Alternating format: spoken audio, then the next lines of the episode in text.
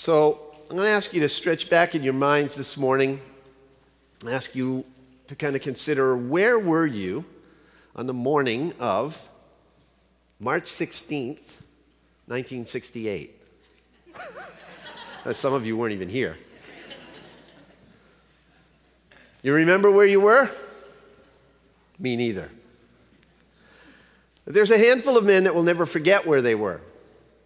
In his book, The Quest for Character, Chuck Swindoll describes the events of that particular morning.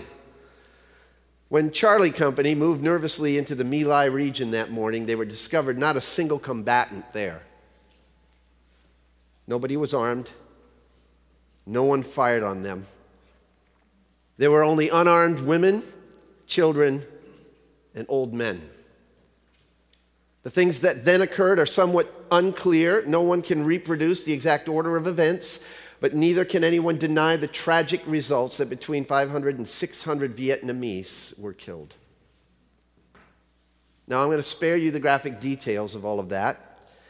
The end result, now part of tragic history of that war, was that although the numbers of soldiers directly involved can only be estimated, about 200 men witnessed that atrocity and eventually 25 of which were charged, of whom only six went to trial, and in the end, only one was convicted Lieutenant William L. Calley Jr. Many more were, however, guilty of a crime. The failure to report a crime is itself a crime. And in the year that followed, not one of about 500 men in Task Force Barker that had knowledge of these crimes ever attempted to report the horrible events, not even one of them.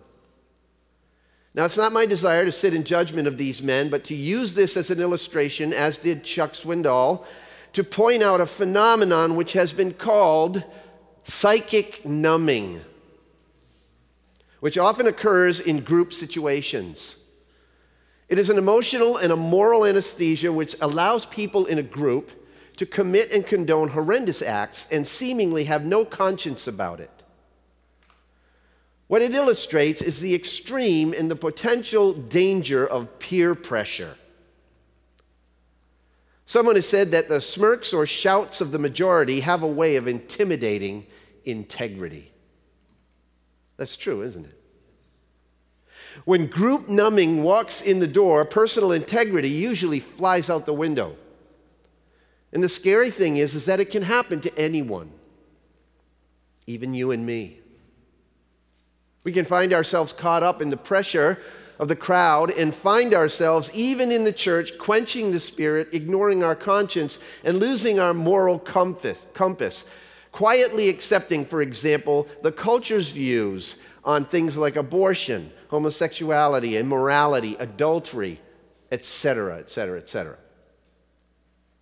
What we desperately need to maintain, however, in the midst of the pressure, is our spiritual bearings. Amen? Our spiritual integrity. It must remain intact.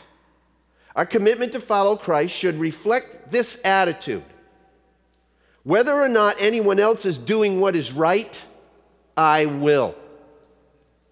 Regardless of what it costs, regardless of how it feels, regardless of who is listening. Jesus had the kind of integrity that did not succumb to group numbing. Jesus was a thermostat, not a thermometer. Okay? You understand the difference? Rather than reflect the climate of his surroundings, he influenced it. Which metaphor describes your life, really? If you were to think about it.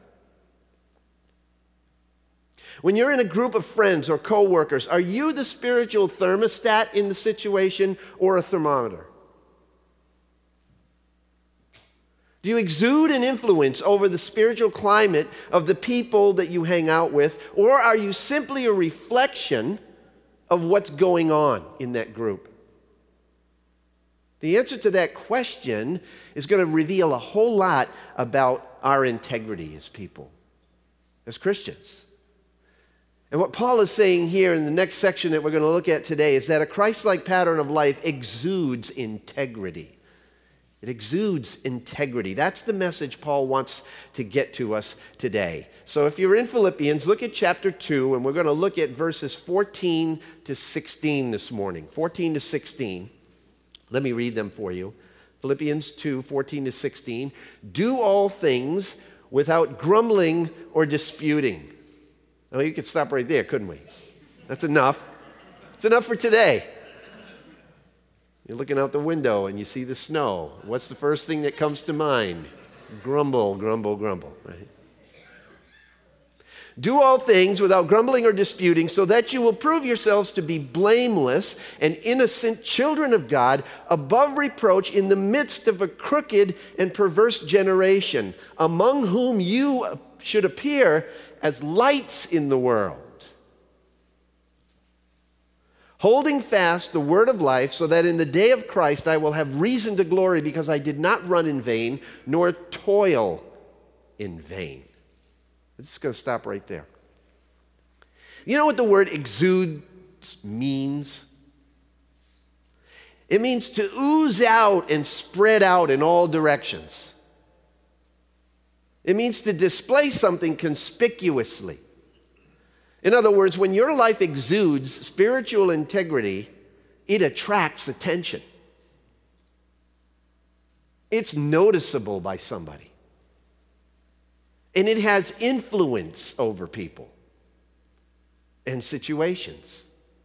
It doesn't go with the flow when the flow is going wrong, but redirects the flow. It's the kind of Christ followers Paul wanted the Philippians to be. That's the kind of disciples that Jesus desires us to be, right? What does spiritual integrity look like in practical terms? Paul's going to unveil a few aspects of it that we just read about. To begin with, it's up close and personal. Paul says that it starts in our very attitudes. Secondly, he says it's upright and practical. In other words, it influences others. It's just not some theoretical thing, it actually, actually has effect. And finally, it's upheld and powerful. We hold it forth, and it has power to affect people. Why? Because it's based on truth. It's based on truth. So let's take a look at Paul's charge to be a people of integrity. And the first one is let's look at this aspect of integrity up close and personal. Verse 14 do all things without grumbling or disputing. Now, you can't get much more personal than that, can you? He gets straight to the heart of the matter in this. If there's an area in which we can get sucked into group numbing, it's the area of complaining, isn't it? Complaining and grumbling incredibly contagious this murmuring is, isn't it? Even the word has a negative, repetitive sound to it, right? Murmuring. You know how it works. You begin to slip into the murmur mode by complaining about one little thing. And before you know it, your entire life is like one bad dream, right? Am I right? Story is told of a monk named Brother John. Brother John entered the monastery of silence, and the abbot there said, Brother, this is a silent monastery. You are welcome here as long as you like, but you may not speak until I direct you to do so.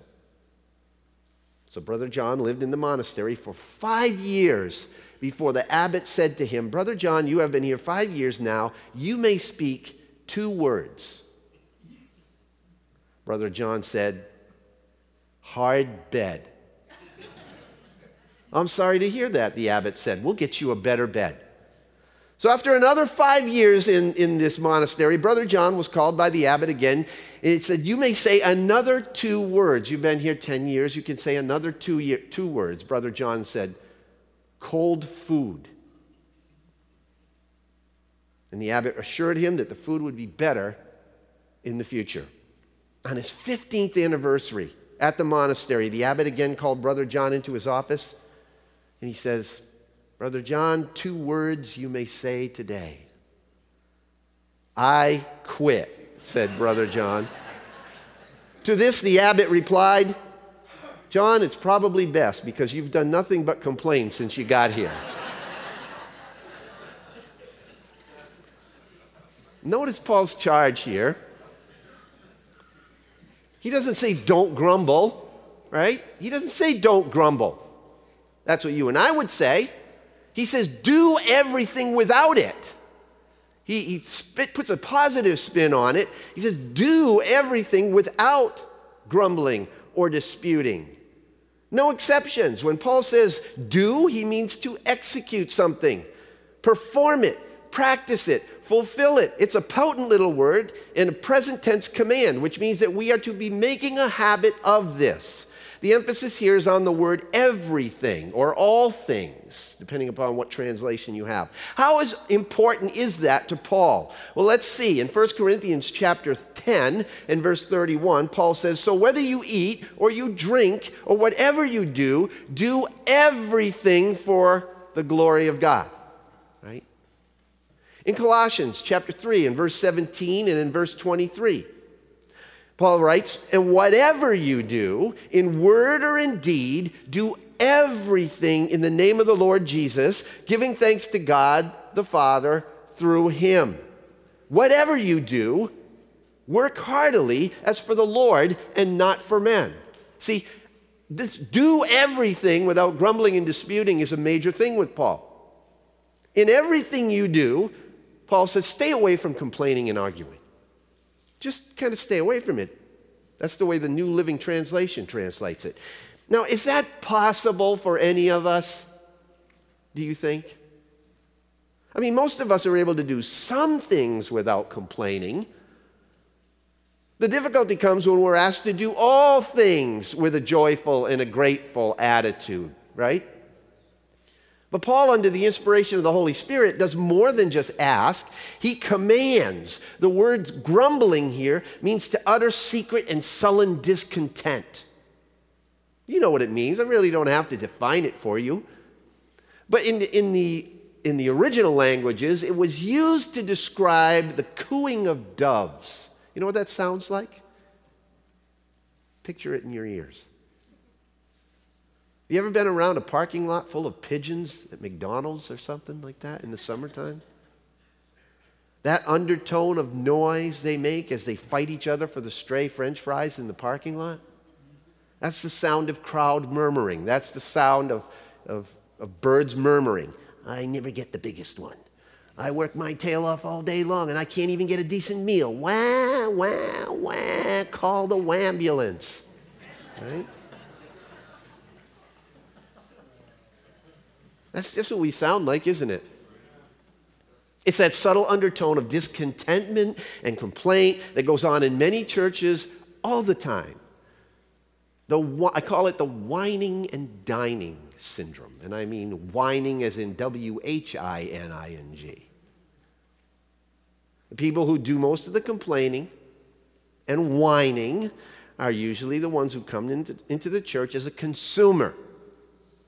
They want to simply dine. They come, they sit, they listen, they go. And they want it served their way. And if it isn't, the whining starts. Do we ever listen to ourselves complain? I don't like the food. I'm sick of the heat.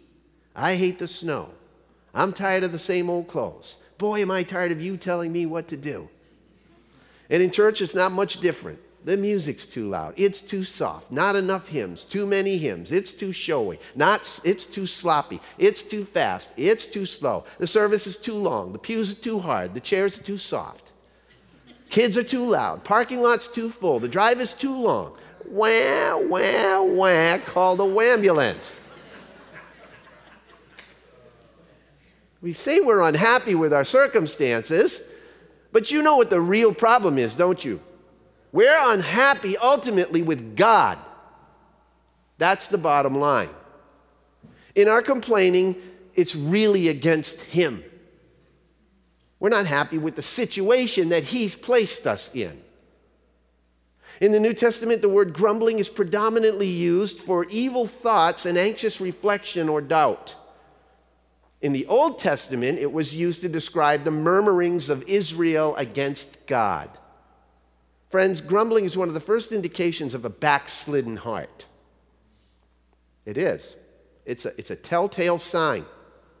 We may defend ourselves by saying we don't actually complain against God directly, but that's exactly what it is. Turn, hold your finger in Philippians 2.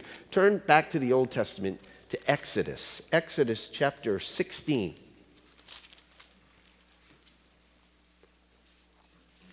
Talking about Israel wandering in the desert now, okay? Verse 1.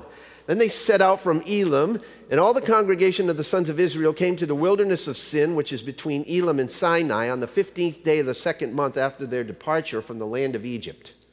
And the whole congregation of the sons of Israel, what's it say? Grumbled.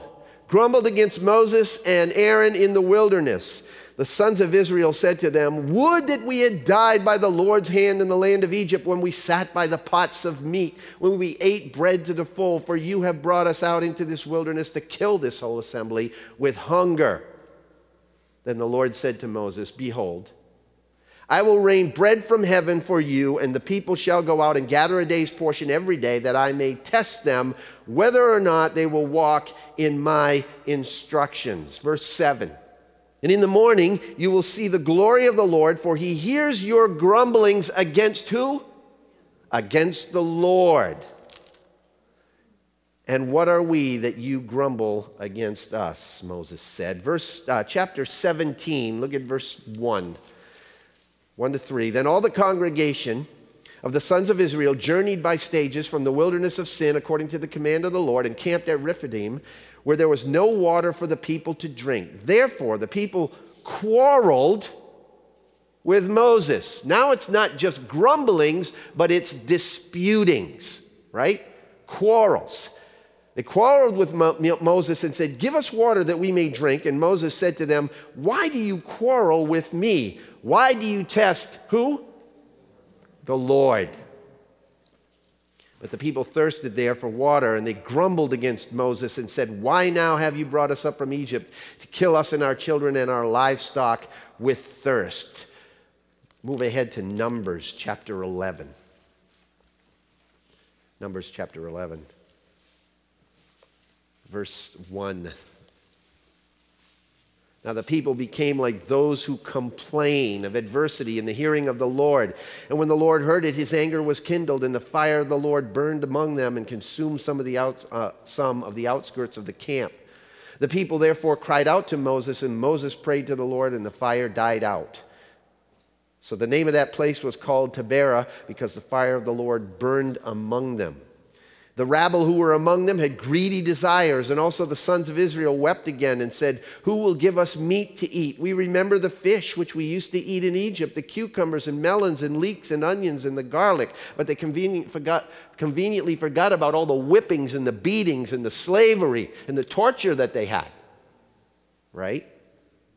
But now our appetite is gone. There is nothing at all to look at except this manna. Wow, wow, wow. Call the ambulance.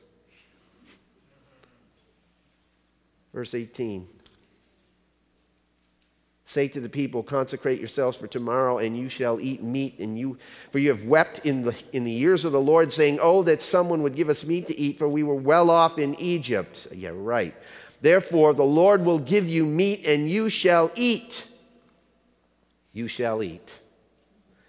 Not one day, not two days, not five days, not 10 days, not 20 days, but a whole month until it comes out of your nostrils and becomes loathsome to you. Careful what you ask for.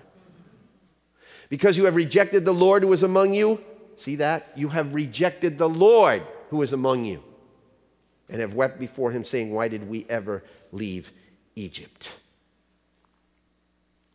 This is nasty stuff here. Look at chapter 14. Again, then the congregation lifted up their voices and cried, and the people wept that night, and all the sons of Israel grumbled against Moses and Aaron. And the whole congregation said to them, Would that we had died in the land of Egypt, or would that we had died in the wilderness. Why is the Lord bringing us into this land to fall by the sword? Our wives, our little ones will become plunder. Would it not be better for us to return to Egypt? This was the whole issue, you know, with them. God wasn't necessarily mad at the complaining. God was upset with them because they wanted to go back to Egypt. They wanted their old life instead of what God had planned for them in the new world. And so they complain.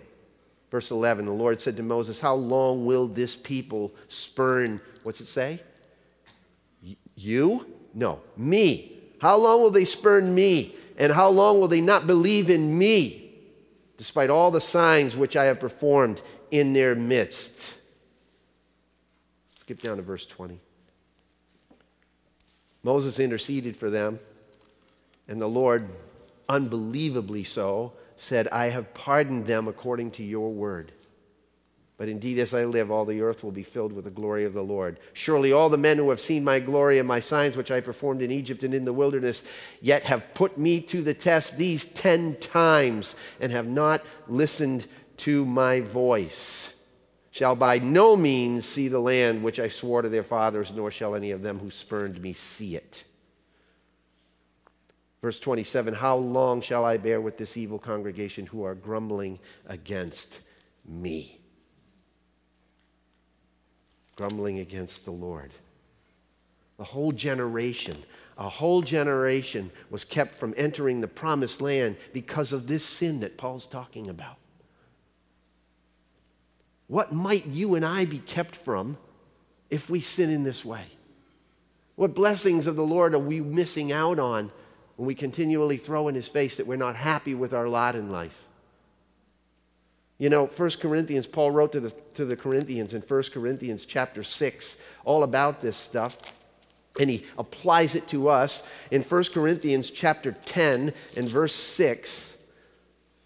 Paul says, Now these things happened as examples for us so that we would not crave evil things as they also craved. Verse 9, don't let, don't let us try the Lord as some of them did and were destroyed by serpents. Verse 10, nor grumble as some of them did and were destroyed by the destroyer. These things happened to them as an example, and they were written for our instruction, upon whom the ends of the ages have come. Therefore, let him who thinks he stands take heed, lest he fall. We're no different than they were. So learn the lesson, Paul says. Someone has accurately said nothing is easier than fault finding. No talent, no self denial, no brains, no character are required to set up in the grumbling business. You can start a whole business doing it. But Paul's no fool. He knows that grumbling's only the beginnings. He says disputes follow. That word is the word from which we get our English word dialogue. And what it really refers to is the questions and the disputes we begin to engage in internally as we begin to question God and His wisdom. And it, and it flows out to other people, and, and it spreads like wildfire. And that's the kind of thing that causes divisions both in our minds and eventually in the church, right? That's why Paul says, do all things without grumbling or disputing. Because just previous to this, he was talking about unity, humility. He knows what's going to take place. Grumbling and disputing represent moral and intellectual rebellion against God, which leads to a splintered church. They're the character traits of those who are not being led by the Spirit. Not being led by the Spirit. Turn to Jude. Believe it or not, this is one of the verses that led me to Christ. Out of all the verses in the scripture, my, my wife came to Jesus before I did, nine months before I did, and she had this little subtle way of witnessing to me. It wasn't overt. She wouldn't complain at me. She wouldn't just, you know, point the finger at me all the time, but she'd do little things like leaving her Bible open to certain pages on the table in the kitchen. So I'd happen across it. This happened to be one of the days where the Bible was open, and I happened to come across this verse, in these verses in Jude, verse 16. These are grumblers, finding fault, following after their own lusts. They speak arrogantly, flattering people for the sake of gaining an advantage. But you, beloved, ought to remember the words that were spoken beforehand by the apostles of our Lord Jesus Christ, that they were saying to you, In the last time there will be mockers following after their own ungodly lusts.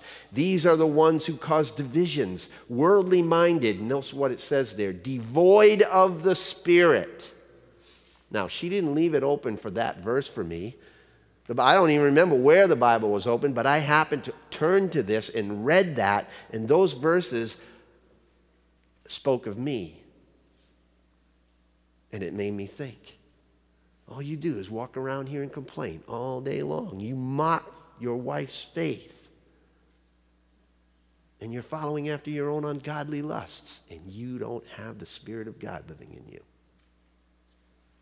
Well, that was one step in the direction which led me to Christ. But you see where it starts grumblings, disputings this word disputings also has a legal connotation to it. It may reflect the prevalent p- practice in their day, even as ours, of Christians suing one another, litigation. It disgusted Paul, and I believe it's equally disgusting to God. In 1 Corinthians, again, chapter 6, Paul talks about it. Verse 5 I say this to your shame. Is it so that there is not among you one wise man who will be able to decide between his brethren? But brother goes to law with brother, and that before unbelievers. Actually, then it's already a defeat for you that you have lawsuits with one another. Why not rather be wronged? Why not rather be defrauded? On the contrary, you yourselves wrong and defraud. You do this even to your brethren. You see where it leads to grumbling, disputing, divisions, even into law courts. Is it any wonder that those outside the church are a little sketchy about joining up sometimes? The way many Christians act today, it's a clear indication that the idea that Paul talks about all through this book up till now about humility, unity, fulfilling our responsibility to love one another, and the importance of personal spiritual integrity seem like completely foreign concepts to the church. Paul is saying that if we're going to convince people out there that a relationship with Christ is the best thing that they could ever have, then our lives must exude a spiritual integrity of the most crucial form, up close and personal. And it begins in the heart and then it spills over into the attitude. We want Christ in us to get all over them, right? Up close and personal. But it doesn't end there. Never does. Personal integrity translates into practical purity. Paul continues by indicating that spiritual integrity is more than just up close and personal, but it's also upright and practical. Look at verse 15 of Philippians 2. Paul says in, in, verse 14, Do all things without grumbling or disputing, so that you will prove yourselves to be blameless and innocent, children of God above reproach in the midst of a crooked and perverse generation. There's a reason that Paul exhorts us to maintain personal integrity. It proves something to the world, it provides something to the world. Maintaining our personal integrity proves that Christ really does live within us and that he can change people and help them to stand firm and strong against the midst of a crooked world. And in so doing, that provides a beacon of light to those who are lost and groping around in the dark. Notice at the end of verse 15, among whom you appear as lights in the world. Here's Paul's threefold practical description of someone who exhibits spiritual integrity. Number one, they are unblamed in the sight of their peers. Verse 15, so that you will prove yourselves to be blameless. It literally means without defect. Did you know that if you're a Christian, you've been chosen by Christ to become blameless? Ephesians chapter 1 verse 4 says for he chose us in him before the creation of the world to be holy and blameless in his sight in love. 1 Thessalonians chapter 3 verse 13 says, "May he as a result make your hearts strong, blameless and holy as you stand before God our Father when the Lord Jesus Christ comes again with all his holy people." Amen. Now you're saying, "That's ridiculous." Nobody's perfect. How can you be blameless? Well, it's true, nobody is perfect. But God is in the process of sanctifying us. Remember, we talked about that a couple of weeks ago? That working out your salvation with fear and trembling? That process of sanctification, in other words, He's working out the bugs in us. And it's that tandem thing that's going on. He's working in us, we're obeying and working it out, becoming blameless. We're supposed to be complying, right? Working with Him by allowing Him to work in us. Look at verses 12 and 13 one more time. So then, my beloved, just as you have always obeyed, not as in my presence only, but now much more in my absence, work out your salvation with fear and trembling, for it is God who is at work in you, both to will and to work for His good pleasure. How many of us are really doing that? You know, how many? We come to we come to Christ, we get our foot in the door, and we think, that's great. That's good enough. Being a Christ follower is not about figuring out how to manage our sin. It's about letting Christ rip it out of us. Wherever did we get the idea that we should accept the fact that we're sinners saved by grace and just go on living like that? That's true. We are sinners saved by grace, but that's not, the Bible doesn't teach us to stay in that mode. We are sinners saved by grace, but if the grace of Christ is at work in us, sin will become less and less dominant in us and less and less palatable to us. Listen, I'll make this statement. If you can live, if I can live comfortably with sin, we're not living for Christ and you're not allowing Christ to live in you. If you can live comfortably with your sin, you're not living for Christ and you're not allowing Christ to live in you. But is that what we're learning as disciples of Christ? This is what discipleship is all about, right? Paul says, I'm crucified with Christ. Yet not, uh, nevertheless I live, yet not I, but Christ lives in me. And the life I now live in the flesh, I live by faith in the only Son of God who loved me and gave himself for me.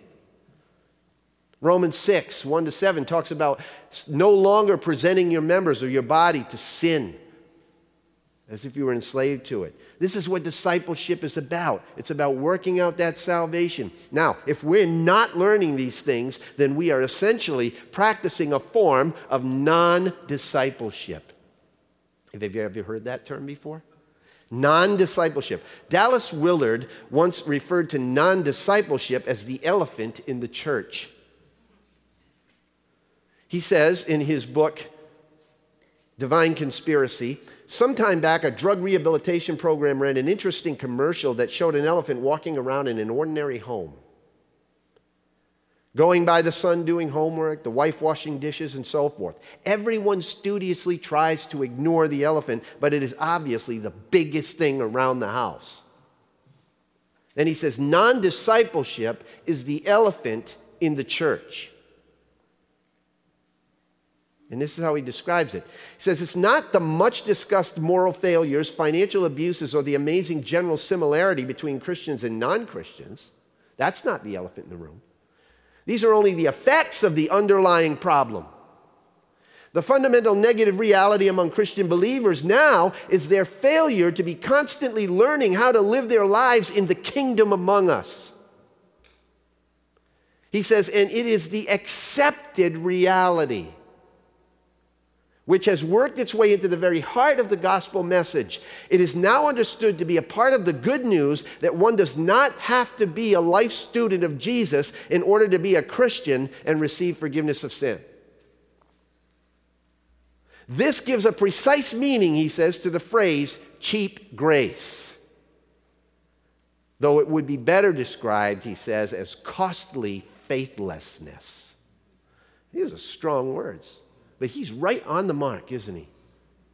Jesus wants us to appear in the world, it says here in Philippians 2, as blameless and beyond reproach. They should have no cause to believe or level any charge of wrongdoing or character deficiency against us unless it involves our unshakable commitment to Christ.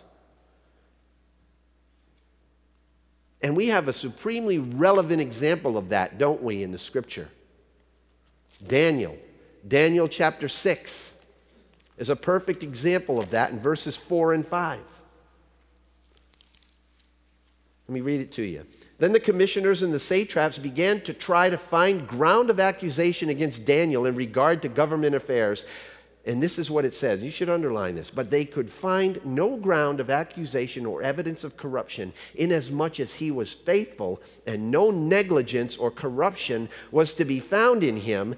And then these men said, We will not find any ground of accusation against this Daniel unless we find it against him with regard to the law of his God. You know what they were saying?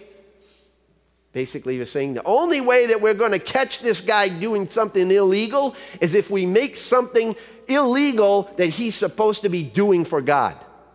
And in that case, it was praying. And Daniel disobeyed the government because he believed that God wanted him to pray, even though they made an edict not to do it. That's the only way that they could find something corrupt in him. Are there any Daniels left in the world today? Is that what you and I aspire to be? I hear so much excusing of sin. I, I do it myself, but I find no scriptural precedent for that. None. Paul says, be unblamed in the sight of your peers. Next thing he says is, we're un, somebody of spiritual integrity is unmixed in the depths of our hearts. Verse 15 again, prove yourselves to be blameless and innocent. It means pure, harmless.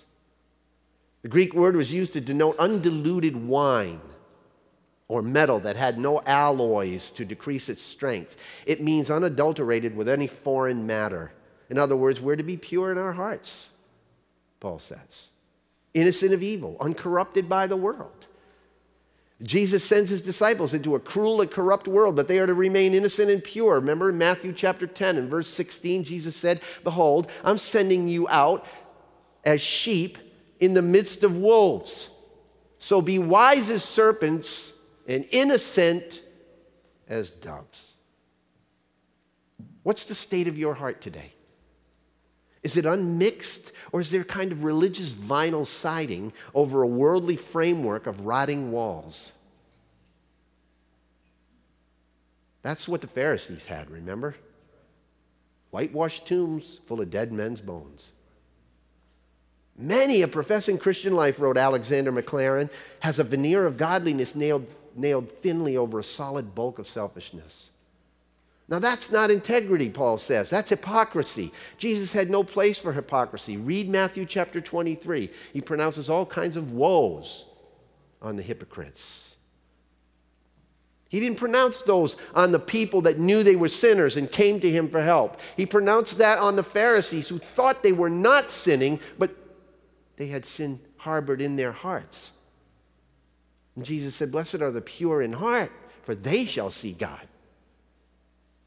As children of God, Paul says here in, in Philippians verse 15 of chapter 2, Paul says, Be unblamed in the sight of your peers, unmixed in the depths of your heart, and thirdly, unblemished in the sight of this world, in the midst of this world. Verse 15 again.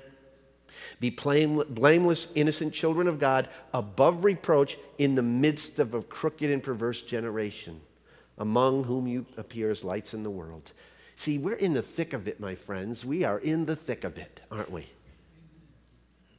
In the world, but not of it, Jesus said. In the midst of all the corruption, we need to keep clean.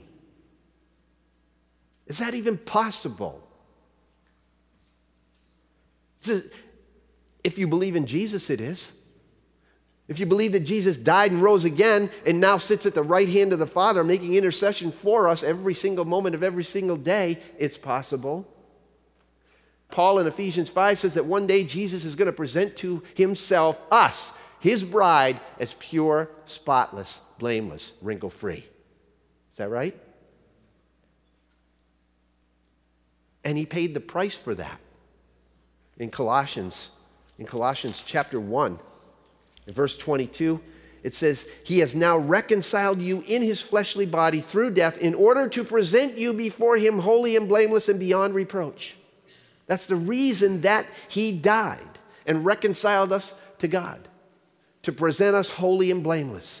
And then he says, If indeed you continue in the faith, firmly established and steadfast, and not moved away from the hope of the gospel that you heard.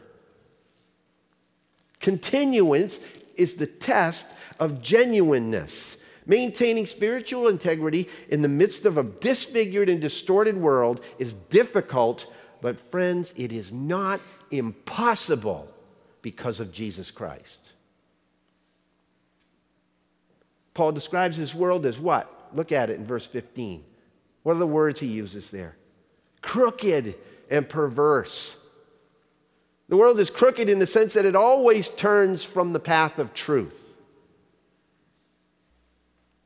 Interesting where we get this word, what, what comes out of this word. The word crooked in the original language is where we get our English word scoliosis. Ever seen someone with extreme scoliosis? Their spine is very crooked, which causes disfigurement. It's an apt word to describe the world in which we live. Moses even used the same word picture to describe his generation. In Deuteronomy 32 and verse 5, Moses said, They have dealt corruptly with him. They are no longer his children because they are blemished. They are crooked and twisted. They are a crooked and twisted generation. See, we live in a disfigured and distorted society, don't we? And the word perverse here is in verse 15 is much stronger even than the word crooked. It describes this twisted nature of our world, pointing to an abnormal moral condition. And the Philippians lived in the midst of a disfigured and distorted world, and so do you and I. Very relevant. Paul says that we should appear to, to others in this society as lights in their dark world. Lights in their dark world. The word is literally luminaries. To appear as luminaries in the world, in the dark world. That word was used of the heavenly bodies that give light in the darkness of night back in the Old Testament in Genesis when God said, Let there be lights or luminaries in the expanse of the heavens to separate the day from the night. What was their purpose? To distinguish night from day, dark from light, to give men their bearings when they navigated, as well as to be signs of judgment. That's what Christ followers are supposed to be, Paul says. In the middle of a spiritually distorted and disfigured world of moral darkness, Christ followers, that's you and me, are to stand out as the stars at midnight we have the light of the world in residence. Let it shine without obstruction. That's what we should be doing. That's what Ma- I, I, believe another word picture that Jesus gives in Matthew chapter 5, verses 14 to 16. He says, You are the light of the world. A city set on a hill cannot be hidden. Nor do people light a lamp and put it under a basket, but on a stand, and it gives light to all in the house. In the same way, you let your light shine before men in such a way that they will see your good works and glorify your Father who is in heaven. F.B. Meyer put it, he reminds us, he says, you, you don't, We don't ignite the flame, supply the oil, or trim the wick. Our simple duty is to guard against anything that might obstruct the outshining of the glory of God from our souls. Integrity needs to be seen, Paul says, in this world.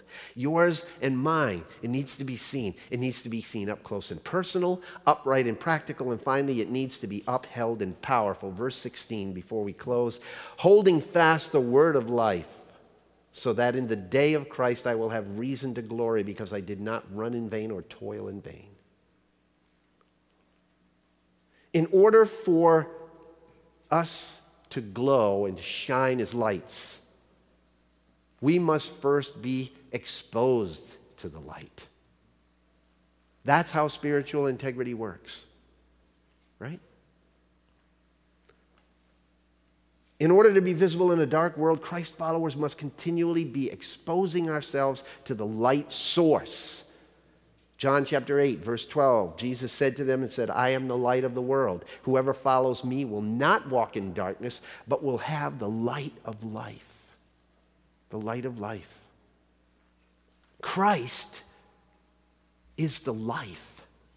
He's the light of life. He's the word of life. And the Bible is the revelation of that word. How can you keep your life pure? The psalmist answered that question. Remember? Psalm 119:9 by keeping it according to this word. Shining your light requires constant exposure to the word. We need to hold this word in high regard. Amen? Why? Because it tells us the truth the truth about God, the truth about ourselves, the truth about our relationship to God. I once read an intriguing chapter about truth telling. It grabbed my attention so immediately that I decided to share a portion with you. It begins with the premise that there is a foundational paradox common to all human beings in this world. We want to know the truth about ourselves, and we want very much not to know the truth about ourselves. Correct? We both seek and resist awareness about the reality of who we are. Case in point, and the author gives an illustration. Start with the truth about our bodies. Maybe we shouldn't start there. We buy scales and mirrors, right? And pants with measured waists to tell us the truth about the condition of our bodies, and then we avoid, argue with, or get rid of them when we don't like the truth they tell us. Is that right? The problem with the scale is that it's hard to finesse. You know, you can't finesse the scale. We try. Many people, particularly people of a certain gender that shall remain nameless, approach a scale with extreme caution. They take off their shoes before they get on it. Many cases, they want as much privacy as a confessional booth. They will only get on during a certain time of the day, usually in the morning before having eaten and after having gone to the bathroom. They remove whatever clothing they may be wearing, as well as jewelry, hair accessories, loose tooth fillings, and heavy lipstick before they get on. They exhale before looking at the numbers. It turns out experts tell us that scales are not the most accurate tools to reveal the truth about our physical condition. Good news, perhaps we're in better shape than we thought. Not far from our house, the author says, is a facility that for a modest fee will measure the fat content in your body by having you expel all the breath out of your body and sit in a chair underwater until you can see an image of Jesus coming at the end of the long white tunnel. Ken Davis says that he invented a less expensive, free method for measuring fat content. This is Ken's way of doing it. Next time you get out of the shower, grab a stopwatch, stand in front of a full length mirror totally naked. Start the watch and stamp your foot on the floor as hard as you can. And when stuff stops moving, punch the watch and check the time. Ken says I'm down to two days, three hours, and six minutes. we try to finesse the scales. We try to finesse mirrors too. Savvy department stores have people try on clothes in front of mirrors where the lighting is so dim that customers can't see any blemishes or wrinkles at all, and in fact, they can barely make out their own features. The goal is to convince them that the clothes have smoothed their complexion and taken years off their appearance. And our clothes. They try to tell us the truth about our bodies, but we find ways around that as well. Clever marketeers now sell clothes with wonderful euphemisms like relaxed fit. relaxed fit jeans, skinny jeans. What's the matter with the old Levi's? Were they really tense all those years that they need to be relaxed now? The idea is that the fabric is so relaxed that it can be worn by someone two or three sizes larger than the one printed on the label. One entrepreneur said he was going to start a store, a store called Size 2 and have every garment in the place up to the size of a pup tent say size 2 on it, on the label. In the, on, going by the theory that women don't care what size their clothes really are as long as the number on the label is small. Scales and mirrors, tools of accountability. They tell us about reality. And we can try to outsmart them if we want to, but if we allow them to, they will reveal the truth. Amen? Your Bible is a tool of accountability. The tool, the tool of accountability, a place to look in the mirror and stand on the scale spiritually. It tells the truth. That's why Paul advocates that as a matter of integrity, we need to expose ourselves to it. He says three things. He says, hold it fast. Hold fast the word, cling to it, immerse yourself in it, meditate on it, ingest it. Don't just put it in your head. It must become part of your DNA. DNA. Then he says, hold it first. Hold it fast, but hold it first. How much priority do you value and value do you place on this word? Do you hold it first? You know, in some countries, we can't give these things away fast enough. Our biggest dilemma is whether to choose hardcover or paperback, leather bonded or top grain, black, brown, burgundy, teal, dusty rose, wedgwood blue, or camo. KJV, RSV, NEB, NIV, TLB, NLT, NASB, ESV, you name it, we've got the choice, right? Red letter or plain, center column reference, side margin large print, small print, thin line, slim line, trim line, or online.